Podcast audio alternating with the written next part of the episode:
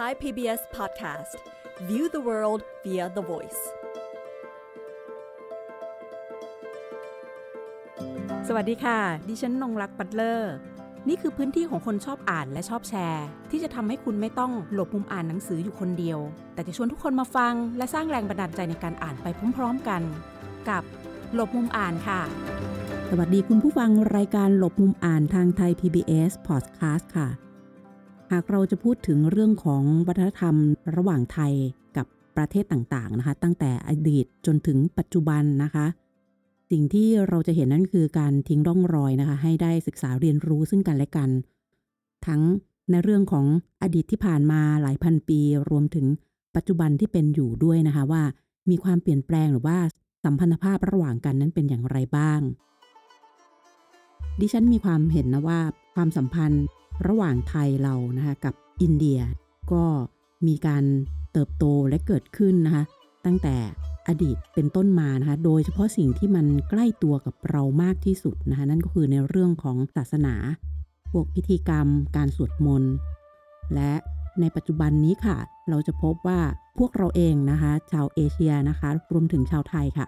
เรามีความคุ้นเคยทั้งทางตรงแล้วก็ทางอ้อมนะคะ เกี่ยวกับประเทศอินเดีย โดยเฉพาะในเรื่องของการท่องเที่ยวนะคะ และวัฒนธรรมในเรื่องของอาหาร ก็ได้รับความนิยมไม่แพ้อาหารของชาติอื่นๆนะคะ ที่มีจำหน่ายอยู่ทั่วไปในประเทศไทยของเราค่ะ ทีนี้ในเรื่องของหนังสือแล้วก็การอ่านแล้วค่ะโอ้โหต้องบอกเลยว่ามีจำนวนมหาศาลจำนวนมากเลยทีเดียวนะคะ ไม่ว่าจะเป็นงานที่เกี่ยวกับวรรณกรรม วรรณคดี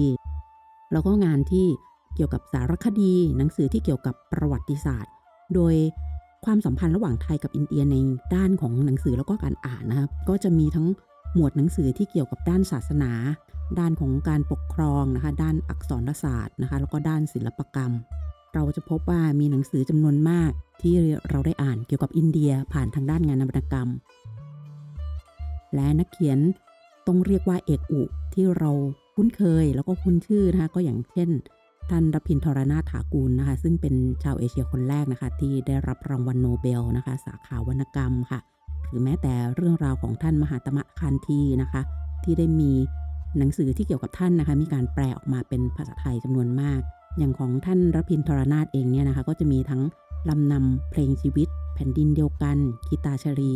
แล้วก็ยังมีหิ่งห้อย หรือแม้แต่เรื่องสาธนานะคะที่มีการแปลแล้วก็นำไปสู่การเกิดขึ้นนะคะของนักแปลที่แปลงานวรรณกรรม จากอินเดียมาเป็นไทยนะคะไม่ว่าจะเป็นแปลจากต้นฉบับภาษาต้นทางเอง หรือแปลจากต้นฉบับที่เป็นภาษาอังกฤษ เราจะเห็นว่าเส้นทางเหล่านี้แหละค่ะมันทำให้เราได้เรียนรู้อินเดียนะคะผ่านในเรื่องของวรรณกรรม เราจะมาทำความรู้จักนะคะ อินเดียใกล้เข้ามากว่านั้นอีก และน่าสนใจเข้าไปกว่านั้นอีกค่ะ เมื่อพูดถึงในประเทศไทยเราเองค่ะ ในส่วนภูมิภาคค่ะ อย่างเช่น ที่จังหวัดอุบลราชธานีนะคะ จังหวัดอุบลเนี่ยเขามีความเชื่อมโยงเกี่ยวกับอินเดียในมิติไหนอย่างไร โดยวันนี้ค่ะดิฉันจะพูดคุยกับผู้ช่วยศาสตราจารย์ ดรปิยนัทสร้อยคำนะคะ ซึ่งจะมานำพาพวกเราค่ะ ไปรู้จักกับอินเดียในมิติอื่น ๆ ด้วยนะคะ นอกเหนือจากอินเดียที่เป็นอู่แห่งศิลปะวัฒนธรรม ศาสนา วรรณคดีและวรรณกรรมที่ยิ่งใหญ่แห่งหนึ่งของโลกแล้วค่ะ สวัสดีค่ะอาจารย์ ครับ สวัสดีครับค่ะ เราจะคุยกันก่อนค่ะว่าในเรื่องของเส้นทางทางภูมิศาสตร์ทางวัฒนธรรมของอุบลกับอินเดียค่ะ มันมีเรื่องของการเชื่อมต่อกันผ่านทางแม่น้ำโขงคงคานะคะ จากอดีตจนถึงปัจจุบันค่ะ เส้นทางตรงนี้มันมันมาถึงกันได้อย่างไรคะถ้าเรานึกภาพของอินเดียใช่ไหมคะเราก็อาจจะนึกออกไปทาง ภาพใหญ่ ๆ ของประเทศอาจจะไม่ได้มองไปในส่วนย่อยในเชิงของภูมิภาคค่ะ ครับจริงๆพอเราจะพูดถึงเรื่องภูมิศาสตร์ โดยเฉพาะภูมิศาสตร์ทางวัฒนธรรมนะครับ ผมคิดว่าถ้าหากเรามองจากแผนที่แล้วเนี่ยเราจะเห็นได้ชัดเลยครับว่า อุบลอุบลราชธานีซึ่งเป็นจังหวัดที่อยู่ทางภาคตะวันออกเฉียงเหนือ แล้วก็อยู่ตะวันออกสุดของประเทศไทยเนี่ยดูเหมือนจะเป็นจุดที่ไกลจากอินเดียนะครับ มากกว่า จังหวัดอื่นๆ ในประเทศนะครับ เราลองมองภาพของแผนที่ในปัจจุบันนะครับเราจะพบว่า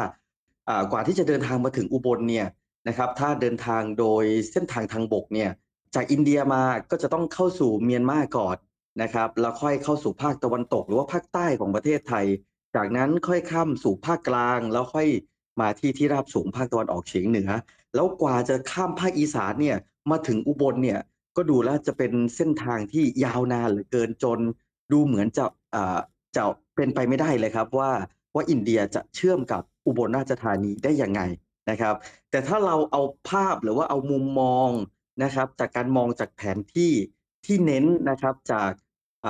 การเชื่อมโยงทางบกเนี่ยนะครับ ถ้าหากเรามองในมุมของสมัยอดีตนะครับที่มีการเดินทางทางทะเลนะครับ มีการล่องเรือนะครับจากอินเดีย ผ่านคาบสมุทรมาลายูนะครับ อ้อมขึ้นมานะครับ แล้วก็มาขึ้นฝั่งที่ชายแดนของเวียดนามในปัจจุบันนะครับ เราจะพบว่าจากตรงจุดนั้นนะครับมาถึงอุบลราชธานีก็ไม่ใช่ไม่ใช่เป็นพื้นที่ที่ไกลเกินไป ไกลกว่าอิทธิพลของวัฒนธรรมอินเดียจะแพร่เข้าไปถึงนะครับ เนื่องจากการที่วัฒนธรรมอินเดียได้ขึ้นฝั่งของเอเชียตะวันออกเฉียงใต้นะครับ ที่บริเวณภาคกลางของเวียดนาม นะครับหรือที่เรารู้จักกันในชื่ออาอารยธรรมของกลุ่มชาวจามนะครับหรือว่าอาณาจักรจามปาอยู่ที่กลุ่มปราสาทมีเซินเนี่ยก็จะพบว่าจากมีเซินนะครับ ก็มีการแผ่ขยายอิทธิพลของอวัฒนธรรมอินเดียนะครับ ซึ่งนับตั้งแต่ศาสนาพราหมณ์นะครับ การบูชาเทพเจ้าเนี่ยก็ขยับเข้ามาสู่บริเวณประเทศลาวในปัจจุบัน แล้วก็ยังมีปราสาทวัดภูนะครับที่จำปาสักที่สะท้อนถึง ความเชื่อมโยงกับอินเดีย และในขณะเดียวกันเนี่ยถัดจากจำปาสักมาอีกนิดหนึ่งนะครับ ก็เป็นจังหวัดอุบลราชธานีนะครับ ซึ่งในจังหวัดอุบลราชธานีเองครับ ก็มีเขาเรียกว่าร่องรอยนะครับ แล้วก็หลักฐานหลายส่วนเลยนะครับ ที่ทำให้เห็นถึงความเชื่อมโยงนะครับ แล้วก็การแผ่ขยายอิทธิพลของอินเดียเนี่ยผ่านวัฒนธรรมต่าง ๆ อาณาจักรต่าง ๆ ที่เกิดขึ้นในพื้นที่นะครับ ไม่ว่าจะเป็น อาณาจักรจามปา อาณาจักรเจนละ หรือแม้กระทั่งนะครับอาวัฒนธรรมจากเมืองพระนคร หรือว่าอารยธรรมขอมหรือเขมร ซึ่งในอดีตบริเวณนี้ก็เป็นพื้นที่ที่ได้รับอิทธิพลเช่นเดียวกันนะครับ ดังนั้นผมก็เลยอยากที่จะเชื่อมตรงนี้ในประเด็นแรกครับว่า แม้จะมองจากแผนที่แล้วอุบลดูเหมือนจะไกลนะครับ แต่ในระยะเวลาหลายพันปีที่ผ่านมาการปฏิสัมพันธ์ การเผยแผ่ศาสนาอารยธรรมนะครับ ก็ทำให้ อุบลกับอินเดียก็มีความใกล้ชิดทางวัฒนธรรมเช่นเดียวกันครับ ต้องขอบคุณอาจารย์มากเลยนะคะ ที่พาเราเดินทางอย่างย่นย่อจริง ๆ เพราะตอนแรกมองภาพนี่คือ มันไกลจริงๆค่ะอาจารย์คะพออาจารย์ขยับเข้ามาบอกว่ามาตั้งต้นที่เวียดนามก่อน เออ อันนี้เราเห็นละ เริ่มเห็นเส้นทางว่าจะต้องมาอย่างไรนะคะ แล้วก็เห็นว่าอิทธิพลทางวัฒนธรรมนะคะของอินเดีย ได้เดินทางนะคะ มาสู่ที่จังหวัดอุบลราชธานีอย่างไร เราได้ยินในเรื่องของชาวจีนพ้นทะเลนะเห็นเส้นทางการกระจายตัวการเดินทางของพวกเขาค่ะ ทีนี้ค่ะอาจารย์คะชาวอินเดียพ้นทะเลค่ะ ที่อุบลค่ะ เวลาเข้าไปถึงแล้วเนี่ยมีการปรากฏกายหรือว่า มีความเป็นอยู่ในรูปแบบลักษณะอย่างไรคะ จริงๆแล้วถ้าพูดถึงชาวอินเดียโพ้นทะเลที่ที่มาอยู่อุบลเนี่ยผมขออนุญาตเล่าให้ฟังเป็นเป็นสองช่วงนะครับ ในช่วงแรกเนี่ยคงจะเป็นในส่วนของอการเข้ามาในยุคโบราณเลยนะครับ การเข้ามาในยุคตั้งแต่การเดินทางซึ่งมีตำนานนะครับของทั้งที่อาณาจักรจามปาเองนะครับ หรือว่าอาณาจักรก๊กลอนะครับ ซึ่ง ก๊กลอเนี่ยก็จะอยู่ที่อ่ากัมพูชาในปัจจุบันนะครับ ซึ่งทั้งสองที่นี้ทั้งที่จำปาของเวียดนามนะครับ แล้วก็กกลอของกัมพูชานี้นะครับ ก็จะมีตำนานคล้ายๆกันครับว่าเป็นเรื่องราวของเจ้าชายนะครับจากชมพูทวีปเนี่ยได้เดินทางมานะครับ ยังเอเชียตะวันออกเฉียงใต้หรือว่าสวนภูมิเนี่ยเพื่อที่จะมาค้าขายนะครับ แล้วก็หลังจากนั้นเนี่ยก็มาพบกับชนพื้นเมืองนะครับ ก็ได้มีการแต่งงานกับธิดาของชนพื้นเมืองหรือว่านางนาคนะครับ จากนั้นก็ได้เอาขนบธรรมเนียมประเพณีาศาสนานะครับ ความคิดความเชื่อจากอินเดียเนี่ยเข้ามานะครับพร้อมกันไปด้วยนะครับ จากจุดเริ่มต้นดังกล่าวเนี่ยนะครับก็เลยทำให้เกิดการเขาเรียกว่าแพร่กระจายหรือว่าการขยายทางศาสนาเนี่ยนะครับรวมถึงวัฒนธรรมเนี่ยในภูมิภาคต่างๆ ของเอเชียตะวันออกเฉียงใต้ ซึ่ง ในอุบลเองในในในในช่วงที่เป็นยุคโบราณคงจะไม่ได้มีชาวอินเดียเข้ามาเข้ามาขนาดนั้น แต่อาจจะเป็นในรูปแบบของการที่ชาวอินเดียนะครับได้เดินทางมา แล้วก็มาแลกเปลี่ยนเรียนรู้กับชนพื้นเมือง จากนั้นชนพื้นเมืองนะครับ ไม่ว่าจะเป็นชาวจามนะครับ ชาวขอมชาวเขมรนะครับหรือคนที่อยู่อาศัยบริเวณนี้ก็ได้เรียนรู้วัฒนธรรมอินเดียไปด้วยกันนะครับ จึงทำให้ปรากฏร่องรอยของอารยธรรมอินเดียที่เกิดขึ้น ในในในในพื้นที่นี้นะครับ อันนี้เป็นเป็นสิ่งที่เกิดขึ้นในยุคโบราณนะครับ แต่ทีนี้ถ้าพูดถึงอินเดียที่เป็นอ่าอินเดียพ้นทะเลในปัจจุบันที่อาศัยอยู่ในเมืองอุบลเนี่ยนะครับ โดยมากก็จะเป็นในช่วงต้นรัตนโกสินทร์นะครับ โดยเฉพาะอย่างยิ่งการที่รัฐบาลสยามในช่วงนั้นนะครับ ได้ทำสนธิสัญญาทางการค้ากับต่างประเทศนะครับทำให้เริ่มมีการขยายพื้นที่ทางการค้าเข้ามาในหลายพื้นที่มากขึ้น โดยเฉพาะใน ภาคอีสานนะครับ แล้วก็โดยเฉพาะในส่วนของพื้นที่ที่ริมเส้นทางรถไฟนะครับ จากการขยายการค้าแล้วก็เศรษฐกิจในช่วงนั้นนะครับ ก็ทำให้มีชาวอินเดียนะครับที่ประสงค์ที่จะทำการค้าขายนะครับ ก็ได้เดินทางมาในพื้นที่นะครับ แล้วก็ประกอบกับอีกช่วงหนึ่งนะครับ ก็เป็นช่วงที่อินเดียนะครับ และปากีสถานได้รับเอกราชจากอังกฤษก็มีชาวอินเดียที่ อาจจะต้องการที่จะย้ายออกนอกประเทศในช่วงนั้น เพื่อแสวงหาโอกาสในชีวิตใหม่นะครับ ก็ได้เดินทางมาในพื้นที่ของจังหวัดอุบลราชธานีด้วยนะครับ ซึ่งส่วนใหญ่นะครับก็จากการศึกษาเบื้องต้นนะครับ จากการวิจัยต่างๆ ที่ผลโดยมหาวิทยาลัยอุบลราชธานีโดยน้องๆนักศึกษาด้วยนะครับ ก็พบว่าส่วนมากครับก็จะเป็นชาวไทยนะครับเชื้อสายอินเดียนะครับที่มาจากแคว้นปัญจาบนะครับ แล้วก็นับถือศาสนาซิกข์ เป็นส่วนใหญ่นะครับจึงทำให้ที่อุบลราชธานีของเราก็มีศูนย์รวมซิกข์ศาสนิกชนอุบลนะครับ ที่เป็นคล้ายๆ กับคุรุทวาราของศาสนาซิกข์นะครับ อยู่ใจกลางเมืองอุบลราชธานี แล้วก็เป็นศูนย์กลาง ให้คนที่นับถือศาสนาซิกข์นะครับ จากจังหวัดใกล้เคียงนะครับ ไม่ว่าจะเป็นมุกดาหารอำนาจเจริญยโสธรหรือว่าศรีสะเกดเนี่ยเข้ามาร่วมกิจกรรมของศาสนาที่ศูนย์รวมซิกศาสนาที่อุบลด้วยครับผม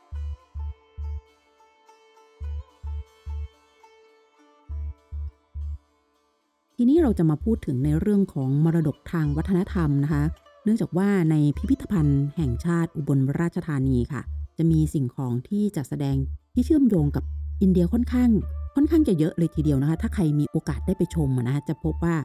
มีหลาย ๆ อย่างมากเลย วัตถุสิ่งของจัดแสดงที่เป็นโบราณวัตถุเหล่านี้ค่ะมันมันมีการเดินทางมาอย่างไรมีการส่งมอบกันมาอย่างไรหรือว่า มันมันขุดพบหรือว่าเจอที่จังหวัดอุบลด้วยส่วนหนึ่งคะอาจารย์ ครับผมจากที่ได้เล่าไปในช่วงต้นนะครับว่า อุบลราชธานีก็เป็นพื้นที่ที่มีความเชื่อมโยงทางวัฒนธรรมกับอินเดียนะครับ ผ่าน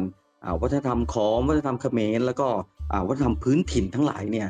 จึงทำให้นะครับเราจะเห็นความเชื่อมโยงเหล่านี้นะครับ จัดแสดงในพิพิธภัณฑสถานแห่งชาติอุบลราชธานี นะครับ ซึ่งจริงๆแล้วเนี่ยในพิพิธภัณฑ์แห่งนี้นะครับ ซึ่ง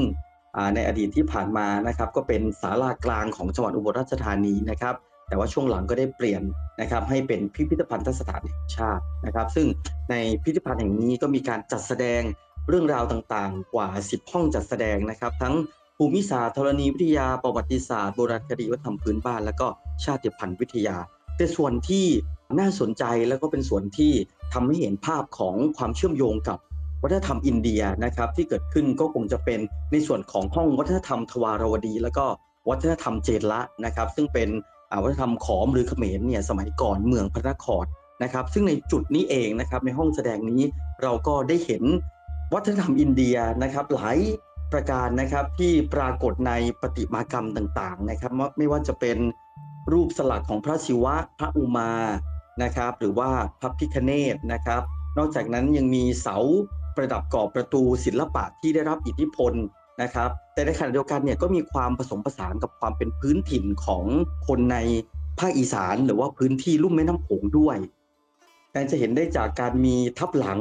นะครับ หรือว่าภาพสลักเทพนพพระเคราะห์เทพนพพระเคราะห์หรือว่าเทพเก้าองค์นะครับ ซึ่งสอดคล้องกับคติความเชื่อแบบอินเดียนะครับ ซึ่งนำมาจากปราสาทบ้านเบนนะครับ ที่อยู่ ในบริเวณพื้นที่จังหวัดอุบลราชธานีนะครับ นอกจากนี้ยังมีไฮไลท์ที่สำคัญนะครับ ก็ยังมีประติมากรรมโบราณวัตถุชิ้นสำคัญก็คือพระอัฐนารีสวนนะครับ อายุราวพุทธศตวรรษที่ 13 นะครับ ซึ่งพบในพื้นที่จังหวัดอุบลราชธานีนะครับ ซึ่งพระอัฐนารีสวนนี้เป็นรูปสลักนะครับที่พระศิวะและพระอุมาเนี่ยถูกสลักอยู่ในองค์โบราณวัตถุประติมากรรมชิ้นนี้ชิ้นเดียว นะครับก็คือครึ่งหนึ่งเป็นพระศิวะอีกครึ่งหนึ่งเป็นพระอุมา แล้วก็โดยมากที่ปรากฏในอินเดียก็จะเป็นประติมากรรมในลักษณะของการประทับยืนนะครับ แต่ที่พิพิธภัณฑ์อุบลราชธานีนะครับ พระอัฐนารีสวนนะครับ จะเป็นที่เดียวของเอเชียตะวันออกเฉียงใต้ ที่อยู่ในรูปแบบของการประทับนั่งนะครับอันนี้ก็เป็นสิ่งที่น่าสนใจแล้วก็ถือว่าเป็น ไฮไลท์ที่สำคัญของพิพิธภัณฑ์ทัศถานแห่งชาติอุบลราชธานี นอกจากนั้นครับ สิ่งที่ยืนยันถึงความ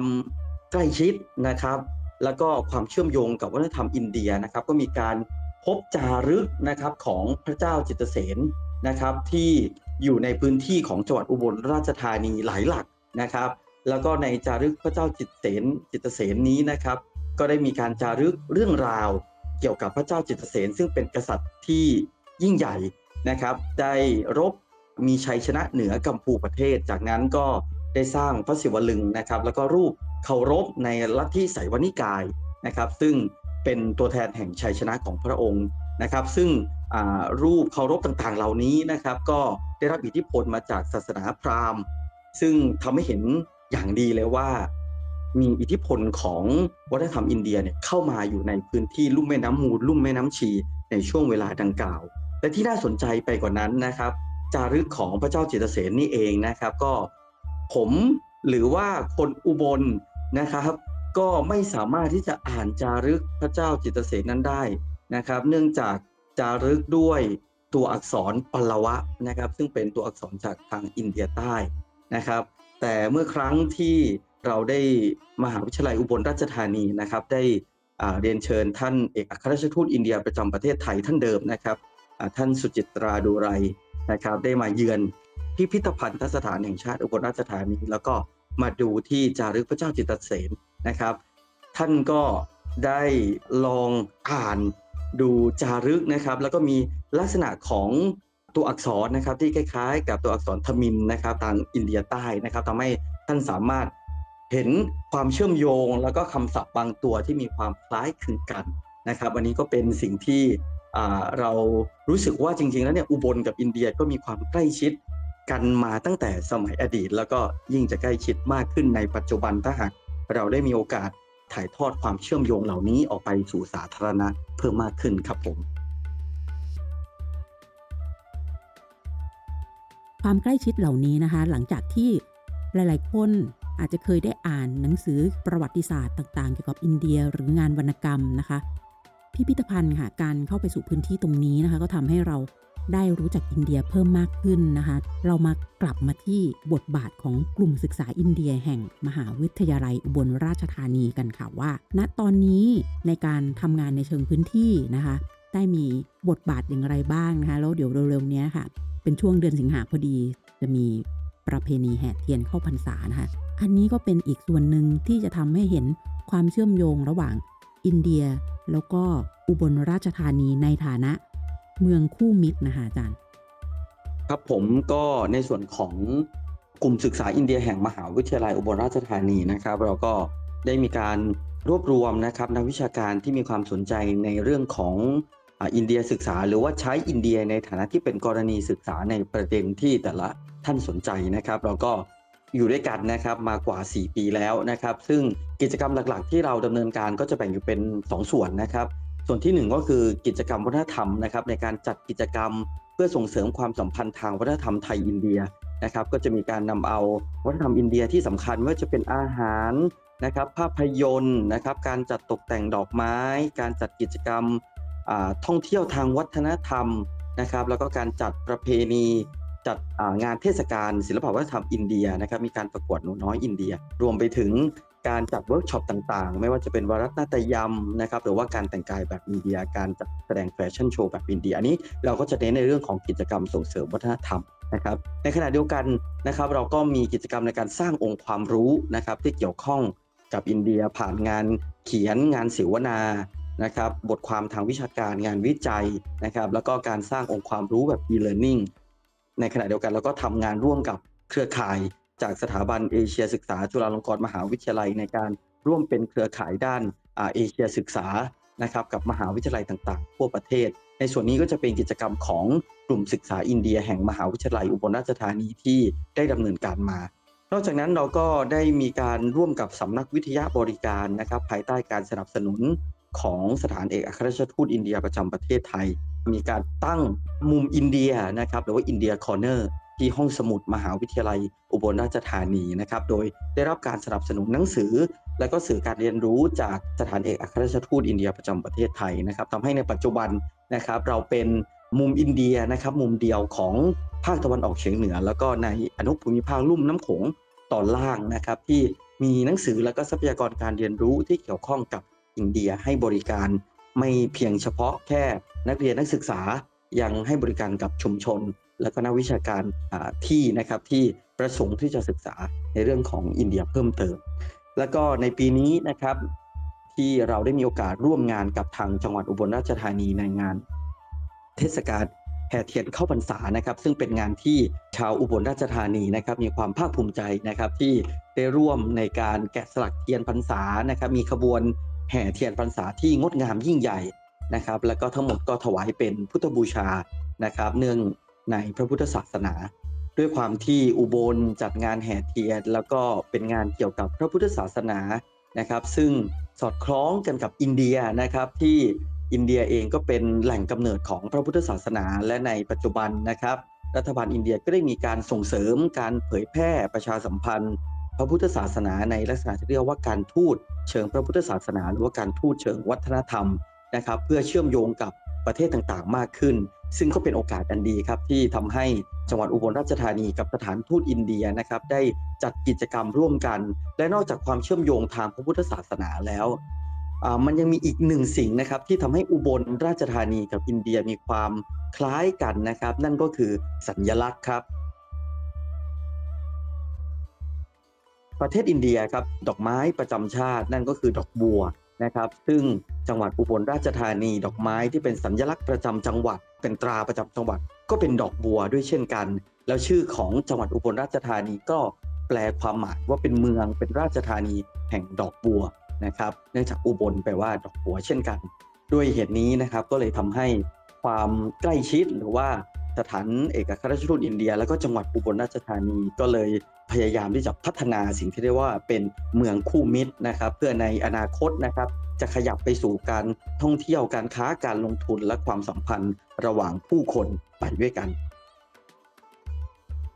โดยในปีนี้นะครับเราก็มีกิจกรรมหลากหลายนะครับมีการจัดนิทรรศการพระพุทธศาสนานะครับ ที่บอกเล่าเรื่องราวตามรอยพระศาสดานะครับ มีการแสดงโบราณสถานที่สำคัญ สังเวชนียสถานที่สำคัญ และก็แหล่งท่องเที่ยวทางพระพุทธศาสนาที่สำคัญในอินเดีย รวมถึงมีการจัดแสดงตำราและหนังสือทางพระพุทธศาสนานะครับ ที่ถนนสายวัฒนธรรม หน้าศาลหลักเมืองจังหวัดอุบลราชธานี นอกจากนั้นก็ยังได้มีกิจกรรมการมอบหนังสือพุทธชาดกเป็นหนังสือที่สอนให้เด็กและเยาวชนรุ่นใหม่ โดยเฉพาะนักเรียนระดับประถมศึกษา เรียนรู้ถึงหลักธรรมคาสั่งสอนของพระพุทธเจ้าผ่าน เรื่องเล่าพุทธชาดกต่างๆนะครับ ก็มีการมอบหนังสือเพื่อเป็นพุทธบูชาจำนวน 1 0,000 เล่มนะครับ ให้กับลูกหลานชาวอุบล ซึ่งท่านเอกอัครราชทูตนะครับ ก็จะมอบให้กับสำนักงานเขตพื้นที่การศึกษาอุบลราชธานีทั้ง 5 แห่งนะครับ เพื่อนำไปมอบให้กับนักเรียนในโรงเรียนต่างๆ ต่อไป นอกจากนี้ยังมีการเปิดมุมอินเดียโฉมใหม่ แล้วก็มอบทรัพยากรการเรียนรู้ด้านเอเชียศึกษานะครับที่สำคัญนะครับณนะห้องสมุดมหาวิทยาลัยอุบลราชธานี นอกจากนั้นนะครับก็ยังได้มีการนำการแสดงทางวัฒนธรรมและนาฏศิลป์อินเดียนะครับโดยสภาวัฒนธรรมสัมพันธ์แห่งอินเดีย หรือว่า Indian Council for Cultural Relations ซึ่งเป็นหน่วยงานนะครับที่ดูแลในเรื่องของความสัมพันธ์ทางวัฒนธรรม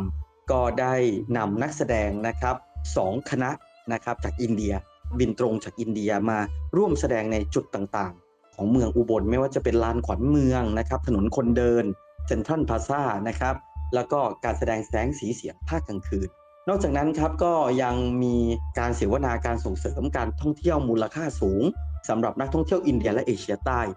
ลองหารูทใหม่ๆนะครับให้นักท่องเที่ยวอินเดียลองมาเที่ยวที่อุบลบ้าง ก็จะเป็นอีกหนึ่งในกิจกรรมที่ท้ายที่สุดกิจกรรมเหล่านี้นะครับ ก็ จะนำไปสู่การพัฒนาเมืองผู้มิตร ระหว่างอุบลราชธานีและอินเดีย โดยเฉพาะการเน้นความเชื่อมโยงทางศาสนา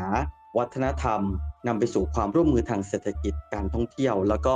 ความสัมพันธ์ระดับประชาชนต่อไปครับผมค่ะนี่ก็คือเรื่องราวนะคะที่ทำให้เราเห็นว่าในเรื่องของ